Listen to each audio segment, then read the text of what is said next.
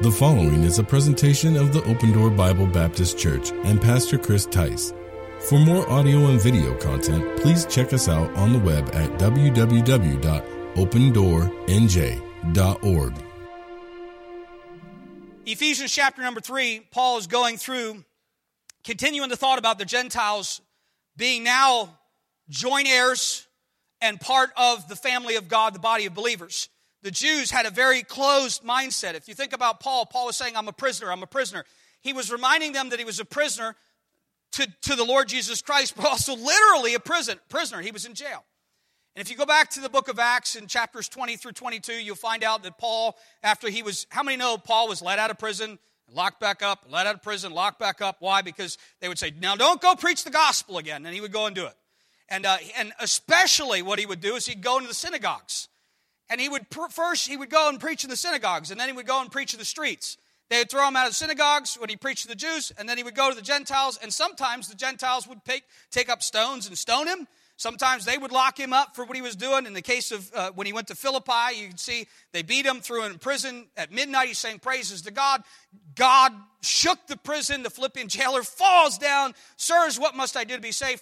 Philippian church is born from the house of the Philippian jailer as they were saved, and those believers began to follow the Lord Jesus Christ, and many more, more, people came to Christ, and that church flourished and grew. It was a great memory for Paul. And so Paul repeated this again and again in every place that he went. And he went to uh, uh, into the synagogue, and after he was locked up, you go back to Acts in verses chapters 20 through 22, and Paul goes in the synagogue, begins to preach.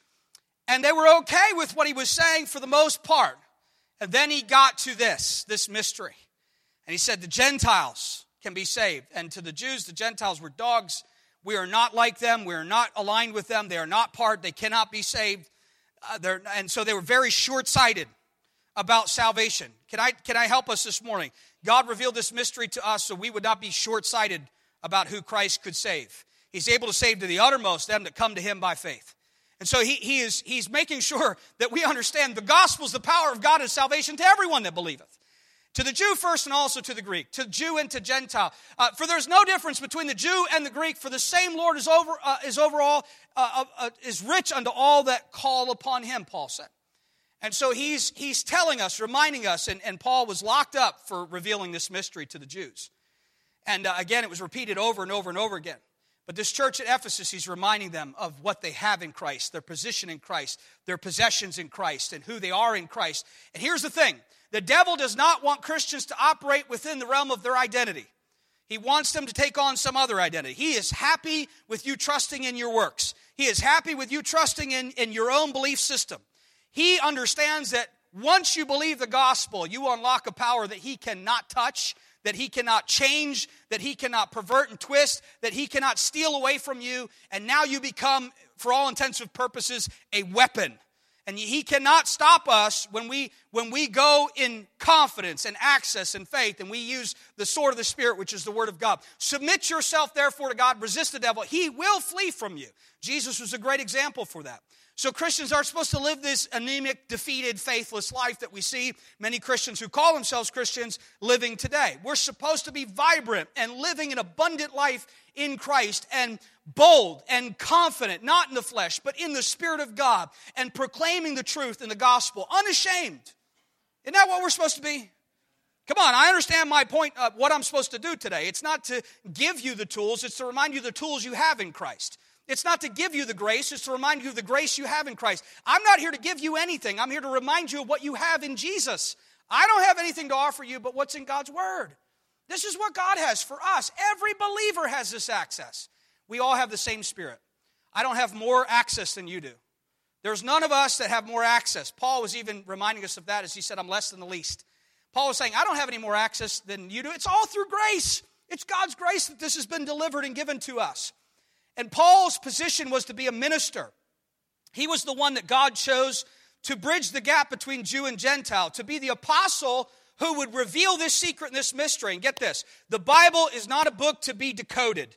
The Bible doesn't have these hidden secrets and codes to crack. And I know that you've heard the Da Vinci Code and, you know, all this, you know, the decoder. You know, anybody remember I mentioned this in Sunday school? I dated myself. The decoder ring, you know, drink your Ovaltine, right? You know, so, you know, we had to go back and, you know, so many people look at the Bible as some kind of thing that they need to crack. Some mystery need to be revealed. No, the Holy Spirit lives inside every believer. He leads us and guides us into truth. He's able to teach us all things. He uses the preaching and teaching and the study of God's Word to build us up in God's Word, to root us and ground us in the truth so that we're not blown around. Anybody, anybody, anybody know what that's like? If you're not rooted and grounded in truth, you're blown around with every wind of doctrine. And let me tell you, there's a lot of false doctrine out there. There's a lot of things that are being said that are true that are not true. There's a lot of people that are speaking things in the name of Jesus that are not in God's Word. And can I help you? If someone's saying something that's contrary to the Word of God, it is not true. It is not true. If I say something, it's not true. God's Word is the standard, it's the only authority for faith and for practice.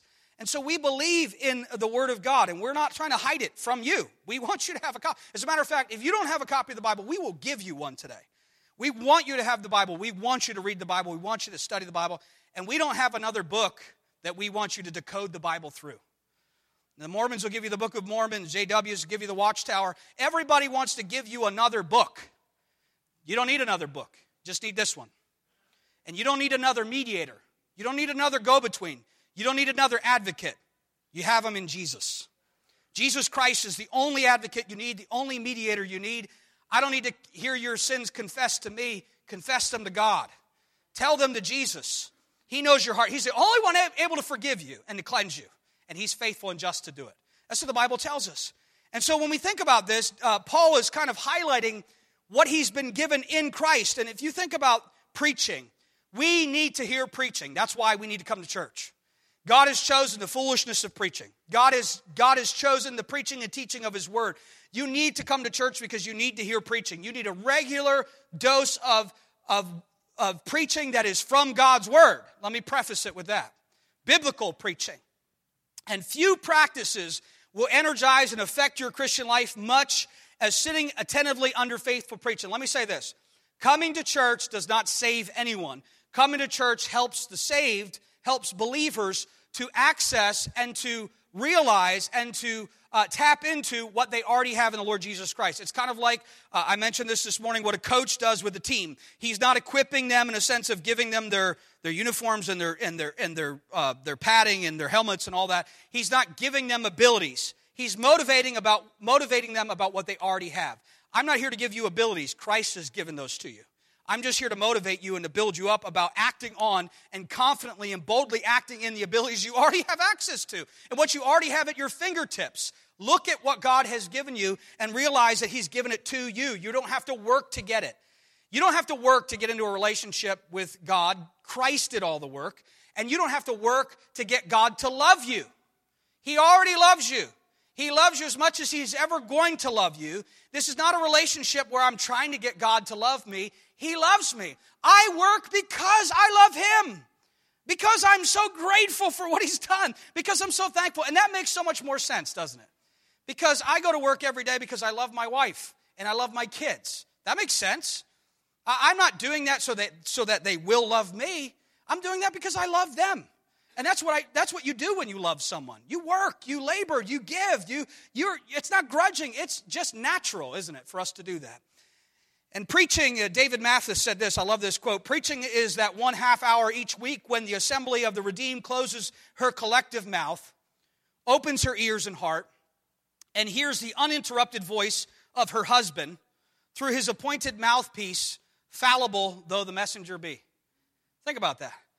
Your husband, your lover, Jesus Christ, wants to speak to you today. And I understand through a fallible mouthpiece. Don't judge his message by me. I understand I have to be qualified, but I also understand this that even though I'm qualified to hold office, I am disqualified except for the grace of God. And God's grace is what qualifies us.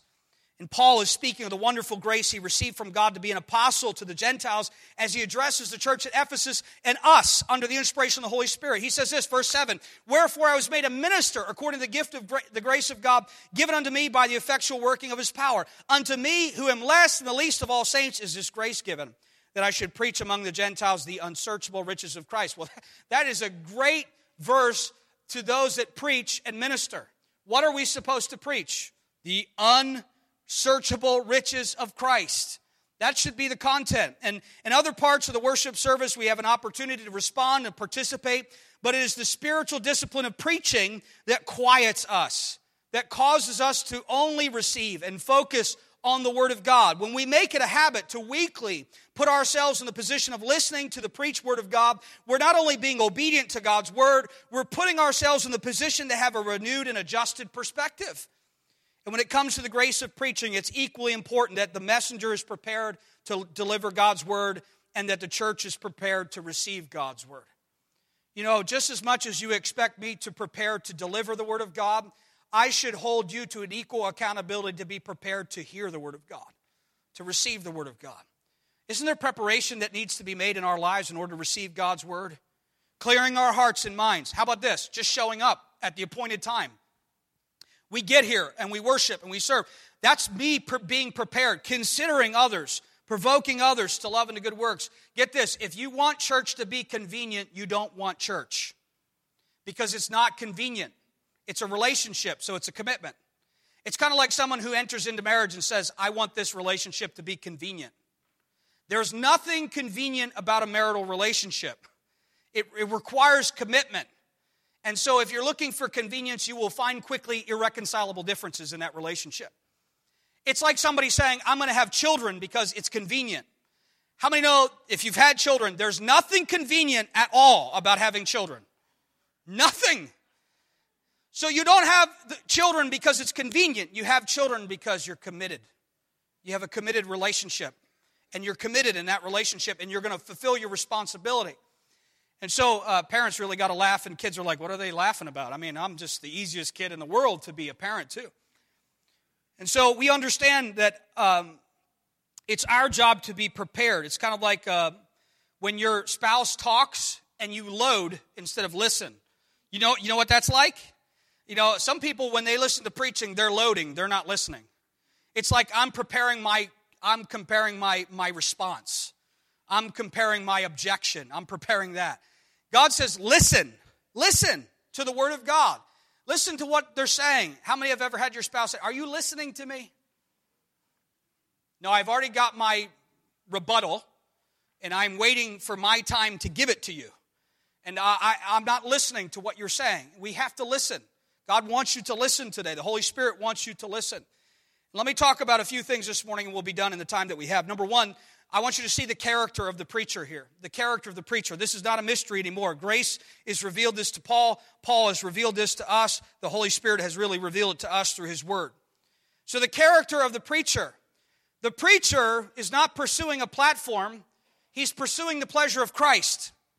So, get this Paul is saying, My pursuit in preaching is not a platform, is not a position. My pursuit in preaching is the pleasure of Jesus Christ. And get this, that's supposed to be every preacher's pursuit. I am not here today to tickle the ears. I'm not here to tiptoe through the tithers. I'm not here to uh, avoid what God's word says to make you happy. I'm not here to just give you what you want to hear so you'll come back and so that you'll participate in the offering. I'm here to give you the truth. And my pursuit is God's pleasure. And as we preach God's word, God wants the preacher to pursue the pleasure of Christ and not the pleasure of the people. How many know that you will not give truth if you're just looking to please the person you're talking to? If you love God, you have to give the truth. You have to, and we do it in love. And by the way, you don't have to be angry. And sometimes I look at preachers like, "What are you so mad about? You so angry about? This is a great thing to talk about. You don't have to be angry." You know, uh, this is not a, um, a scolding, although the Word of God does reprove and rebuke and correct and instruct us. But notice, I'm not here to do that. God's Word is doing that in your life. The Holy Spirit does that in your life. Conviction is a welcome thing in the life of a Christian. And chastening is a welcome thing in the life of a Christian because God's correcting us and instructing us. Notice the character of the preacher. Verse number one, he says, I'm a prisoner of Jesus Christ. He's hooked on Christ, he's hooked to Christ. He, he's wanting Jesus to get all the pleasure from the message. Not only is he hooked on Christ, but he's humbled by the calling. Notice verse number eight I'm less than the least. When we have a calling of God on our lives, it's not to build us up in the flesh, it's to humble us. Humble yourself under the mighty hand of God that he may exalt you in due time. And the preaching that goes on and on about the preacher himself, where always angling on how the hearer should apply this or that to the daily life, does so at the expense of tapping in to the very power of preaching, namely a preoccupation with Jesus Christ. This is what's supposed to happen today. You're supposed to, and I'm supposed to be preoccupied with Jesus, not ourselves. You know, sometimes we're so preoccupied with ourselves that we cannot hear the message. I want this. I want this. I want this. How about this? Jesus, what do you want? I'm preoccupied with you. I'm preoccupied with your will. As I preach, I'm not supposed to be preoccupied, preoccupied with myself. What do I want to accomplish? What do I want to see happen? No, no, Christ, what do you want? What do you want to do through me? What do you want to do in your church? The, the greatest aim of preaching is to get those that listen and the one that is doing the preaching all to be together preoccupied with the Lord Jesus Christ. It's the highest call for all of us as a church here. Look unto Jesus. Because if you look here, you're going to see flaws. I look there, I see flaws. You say, well, you're not, not my row. Listen, trust me. Sometimes you're weird. Sometimes you do things you shouldn't do. I mean, I understand that you think you're the most normal person here. Church can be a weird place sometimes because we pretend and we put on masks and we and we can we can act like something is a certain way. And it's not. This is not a place to pretend. This is a place for preoccupation with Jesus. This is a place for us to be real and to be honest because He sees us. He judges and knows our intents and our thoughts. This is not a place for us to wave around smoke and do ritual things either. This is a place for us to worship the Lord together and edify and encourage each other. And there's the character here of the preaching. Notice he's hooked on Christ. He's humbled by the calling. He's hopeful for the church. If you look, look at verses 15 through 21, which we're going to look at next week, but he's hopeful about the future of the church. Verse 14, he says, Because of this, for this cause, I bow my knees. And he says, I'm able, as Pastor Justin read uh, this morning in verse number 21, to know the love of Christ, which passes knowledge, that you might be filled with all the fullness of God. Paul was positive about the church. You want to see somebody that is not preoccupied with Christ or preoccupied with circumstances in the world, they are negative about the church. Well, you know, church just doesn't work anymore. You know, we, we don't need that anymore. You know, it's just the church is dead and there's no good preachers and there's no good churches and there's no good whatever. Listen, church, there are no perfect churches as there are no perfect people. There are no perfect pastors as there are no perfect people. It's amazing because everybody wants the pastor to be young and to be old, to be wise and to be energetic, to be this and to be to make every hospital call and to do this and to be listen, I'm not Superman and I'm not trying to be. We are here to collectively together to do the work of God and the will of God together as a body of Christ. And I know what my this is my job. This is what I'm supposed to do as the preacher. Preach the word. But here, here we are. We are hopeful about the church and the future. Because in the end, guess what? Resurrection, glorification, forever with the Lord. How could you be negative about that? I mean, how could you be on the negative outlook on uh, the church? And here's the thing if Christ has left the church in the world today, do you think that he abandoned us, that he forgot about us, that he's turned his back on us? Absolutely not. He has us here for a purpose and a reason. We should thrive in that. We should be thankful for it. Notice the character of the preacher. Number two, the content of the preaching. There's only three points, so we're halfway there. Take a breath. You're okay. We'll get to lunch in a minute, all right? The content of the preaching. The content of the preaching. Notice the character of the preacher was not pursuing a platform but, but, the pleasure of Christ. The content of the preaching, something I say often, not longer list but deeper love. Not longer list but deeper love. It was trying to compel the people. A lot of times preaching can be about do this, do that, apply this, apply that. Go home with this long checklist of homework that you have to do. And it's do, do, do. How many know? you leave and you're like, I'm already tired from, I don't know why I'm tired. I've been sitting for two hours. I shouldn't be tired. I haven't done anything. And half of you took a half hour nap somewhere in here. So you're like, I don't know, you know why I'm so exhausted? Because this is a spiritual thing. That's why. It's it's emotionally exhaustive. It's spiritually exhaustive. We are we are exercising something that the flesh is against and contrary, and the world is against and contrary. And get this, we're not wrestling against flesh and blood. We're wrestling against principalities and powers. This is something that's draining. And sometimes I, literally can leave the pulpit and feel like I just went 15 rounds. And it's not a physical thing, it's a spiritual thing. It's just draining because it's a fight, it's a battle. And there's times where we have great liberty in Christ that feels just like it was light. There was nothing that was hard because it just depends on the Spirit, doesn't it? Isn't the Spirit willing? And the flesh is weak, isn't it? Sometimes we come in and we have to resist the flesh. And you know, the devil will very gladly send believers into places where he can't go, especially if they're going to discourage and, and accuse and be bitter and unforgiving and bring that into the church and become servants of the devil instead of servants of Christ. Notice the content of the preaching is not longer list, but deeper love. Verse 80 says that I should preach among the Gentiles the unsearchable riches of Christ. Notice the content. The content is verse 8, the unsearchable riches of Christ. To make all men see what is the fellowship of the mystery Verse number 10, that might be known by the church the manifold wisdom of God. So this is easy. What is the content? The content, the Bible tells us, the content of preaching is the unsearchable riches of Christ. Preaching doesn't have to seek the lesser content of self help, psychological therapy, or motivational speaking because the riches of the wealth we have in Christ are inexhaustible and unsearchable. I am not a self help speaker. I am not a motivational speaker. I don't have to seek those lesser contents because the content we have is the unsearchable riches of Jesus. And so I'm not here to give you self help knowledge. I'm not here to be some motivational leadership guru to you. I'm a pastor. What we have is deeper than that. What we have is stronger than that. What we have is greater than that. And some preachers have, for money's sake, become hirelings that have, have divorced themselves from the content of the Word of God so that they could become motivational speakers and book writers and authors instead of preachers of the Word of God. And God says, preach the Word, be instant in season and out of season. He says, reprove, rebuke, and exhort with all long suffering. He tells us, hey, listen, the content of the preacher is God's Word. What are we doing when the content of the preacher becomes current events? I mean, when we just, you know, the, the whole four points in a poem thing. Like, what in the world are we doing when it's just a comedy routine? And I'm okay with trying to wake people up, and that's some of what I'm trying to do right now. You know, uh, waking people up and moving around and trying to. I know what I'm. I know what I'm uh, competing against. You got that screen, and it's just so entertaining. All the lights, woo! You know, and I and I don't know how Jonathan Edwards did it when he just held the candle and read his sermon. But I tell you what it was.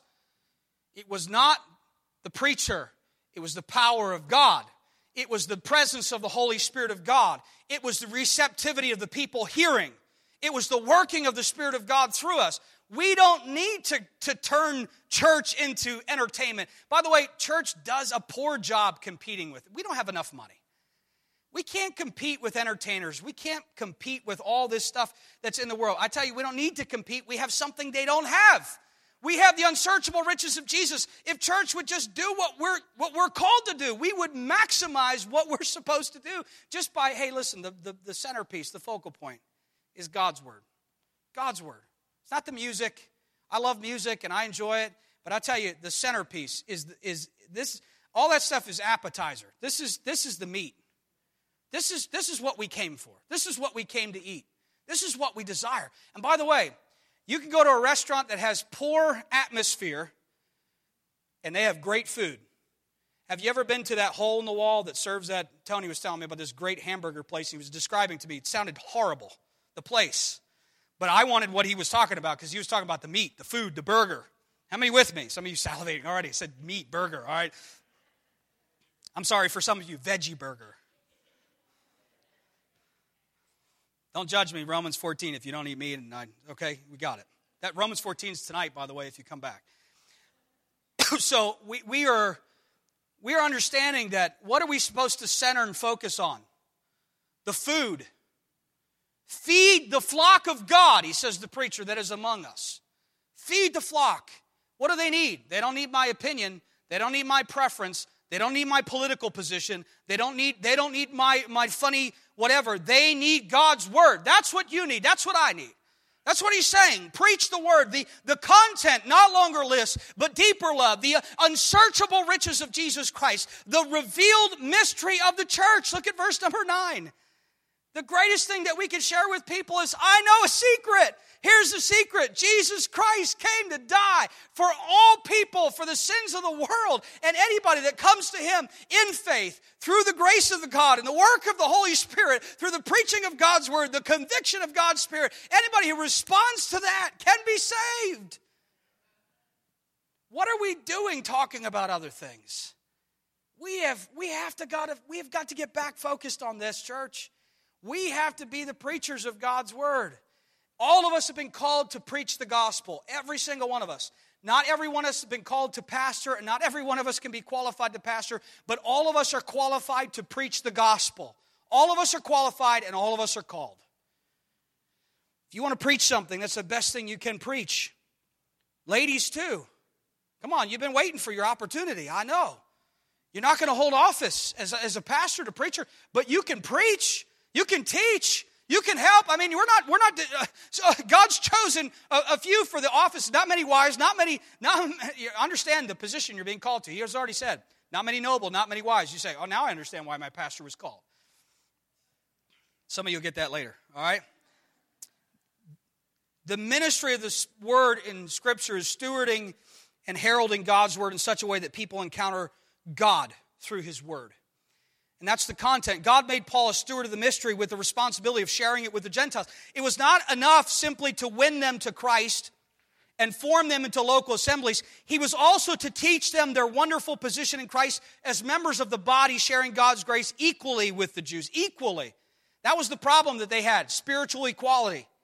They were having a problem sharing these riches, these promises, these covenants with these Gentile dogs.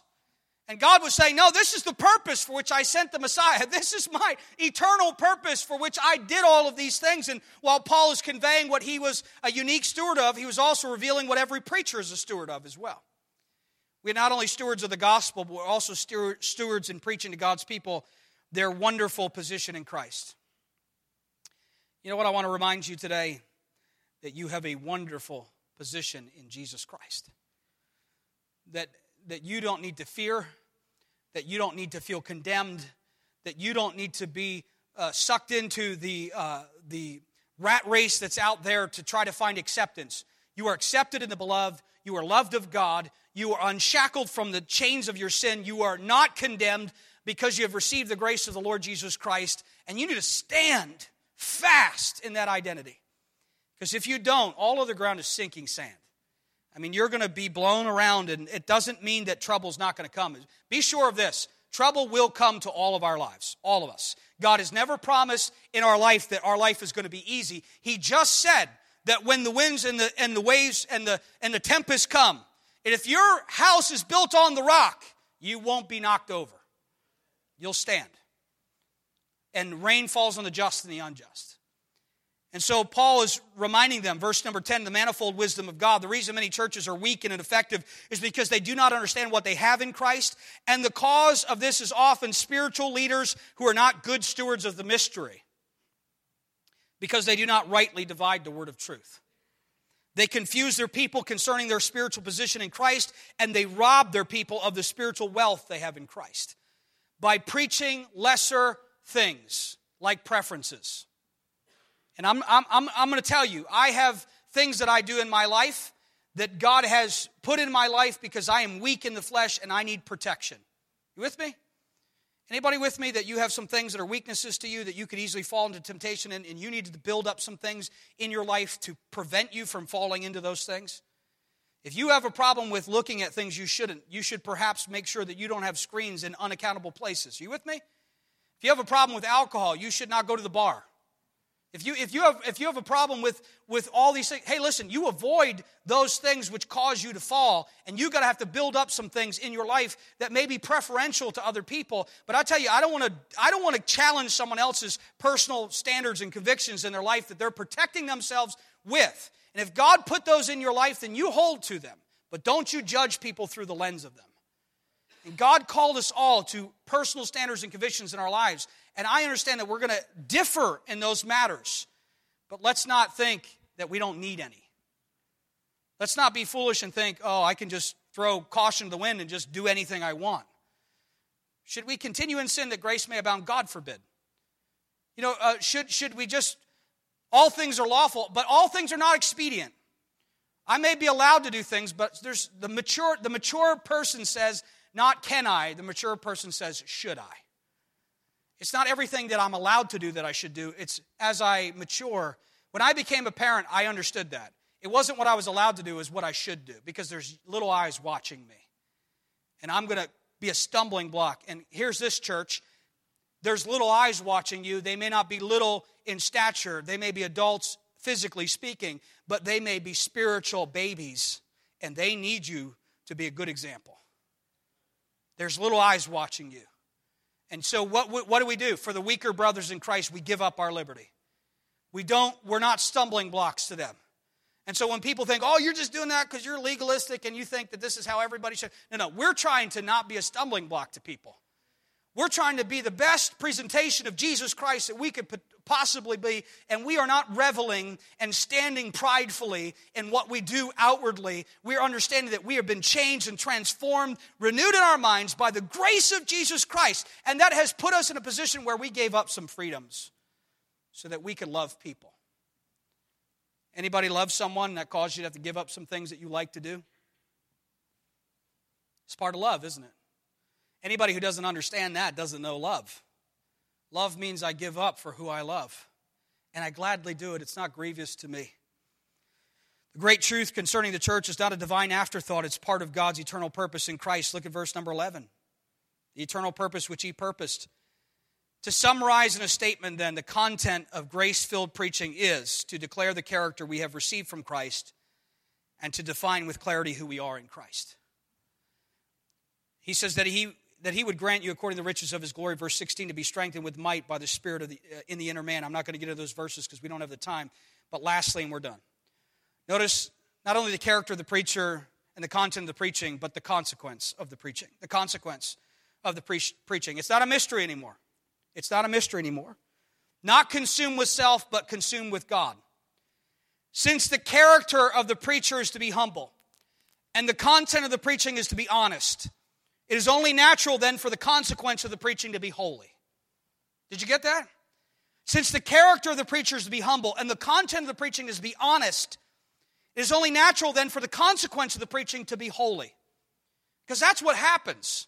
Consequently, the result of spirit filled preaching is a desire to be holy like God is holy. That's what He produces in our lives. Notice verse number 11 an embraced purpose according to the eternal purpose which He purposed in Christ Jesus our Lord. That's calling. He's embracing His calling. Notice not only an embraced purpose, but an increased hope. That's confidence. Notice verse 12, in whom we have boldness and access with confidence by the faith of Him. You know what you need today? You don't need self help and motivational speaking to give you more self confidence. You need the Word of God and the truth to give you more Christ confidence. He says, Have no confidence in the flesh. Some trust in chariots, but we trust the name of the Lord our God. Don't put your faith in lesser places. The object of your faith is just as important as your faith. Where you put your faith. What is your faith in? Some people say, I have faith. I believe in God, but their faith is not in God. Their faith is not in Christ. Their faith is in their works. Their faith is in what they do. If your faith is in anything but Jesus today, then your faith is misplaced. Your faith shouldn't be in the religious organization. Your faith shouldn't be in me. Your faith shouldn't be in the Baptist church. Your faith should be in any church by name organization. Your faith is in the Savior of the church, the sanctifier of the church, the chief cornerstone and foundation of the church, Jesus Christ. That's where our confidence is. That's where our faith is. Get this you can be confident and sure and fast because you have access through Christ into the holiest of holies. Come boldly, he says. Find grace to help in time of need. You know what the greatest thing about being saved is? Access to God. Anytime, anywhere, any place. You have access. That is some of the greatest truths that we can learn that I have access. I have the entry. I don't have, the veil has been rent in twain. There's no more holy, holy place that only one person can go into. We can all go into the Holy of Holies. Here's the question Have you been there this week? Access does not mean that I have taken advantage. of that access. You ever go to a uh, resort and you have all the amenities and they have a you read the thing well they have a they have a, a, a fitness center i'm i'm not going to use that you know? They have a they have a because you went on vacation to work out right? That's why you went. That's what i do. See? I mean you you can see that already. But you went and eh, access you have all these amenities. The buffets there this is that. There, there if you never go to the places that's your fault. God says this you have access, but He doesn't force you to come. He just says, Come. He invites you to come. He wants you to come. He encourages you to come. He reminds you to come. He says over and over again, Come, come, come. Would you come? Would you come? Would you come? Come on, would you spend some time with me? And every day, the Holy Spirit of God says, Spend time with God, spend time with God, spend time with God. Get into His Word, pray, talk to God. And sometimes we just say, Too busy. Too busy for what? Too busy to eat. How many know if you're too busy to eat, after a while, you're going to be very weak? You know why a lot of Christians are weak? Because they're too busy to eat. Man shall not live by bread alone, but by every word of God. As newborn babes desire the sincere milk of the word that she may grow thereby. I desire God's word more than my necessary meat, Job said. What do we need? We need God's word. You don't eat, you're going to be weak. You're going to be anemic. You're not going to feel confident and bold and, and, and, and uh, hopeful. No wonder we come in sometimes nobody knows the troubles I've seen. And we're, we're pouting and we're feeling sorry for ourselves. You have access. Go. The food is prepared and ready. Go eat it. You can lead a horse to water, but you can't make him. God says, hey, here it is, but I can't make you eat it. Study to show thyself approved unto God, a workman that needeth not to be ashamed, rightly dividing the word of truth. He tells you to do it, but he can't make you do it. The consequence of the preaching an embraced purpose, a calling, an increased hope, a confidence, a strengthened endurance, a courage.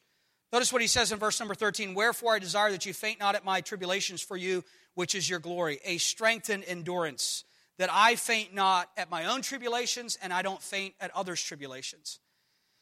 Listen, when I look at the, the church in the world today that's being persecuted, I don't know about you, but that makes me shake and tremble a little bit. Because I don't trust me enough. Uh, if you were in that situation where you were going to have to lose your home, your family, your life, if you stood for the Word of God, read the Word of God, prayed, and worshiped God, would you continue to do it?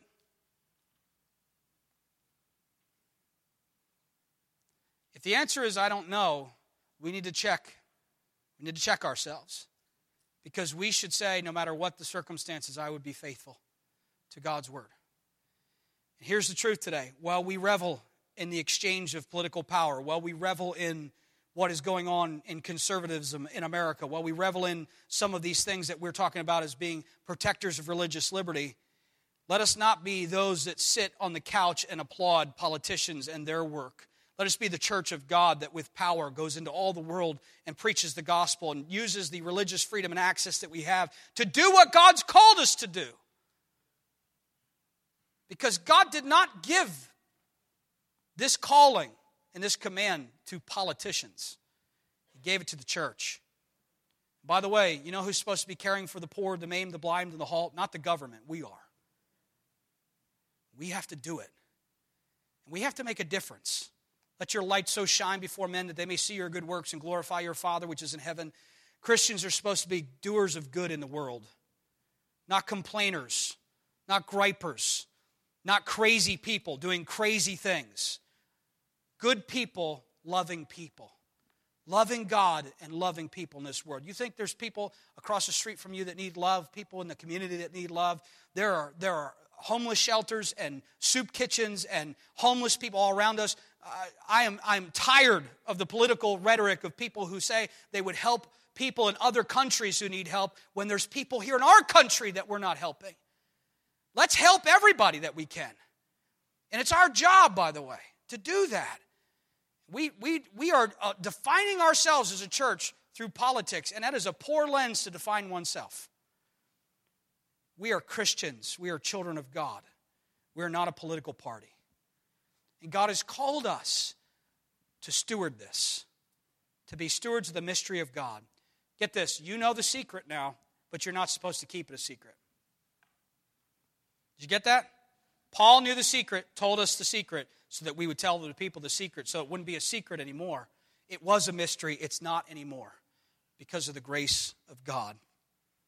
Notice lastly, there was an embraced purpose, a calling, an increased hope, a confidence, a strength, and endurance, a courage, a deepened love, a commitment.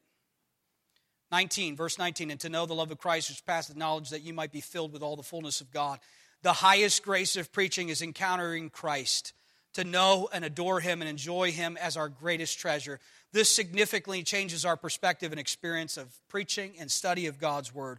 What if you came to worship next time not looking merely to hear some preacher, but to encounter God?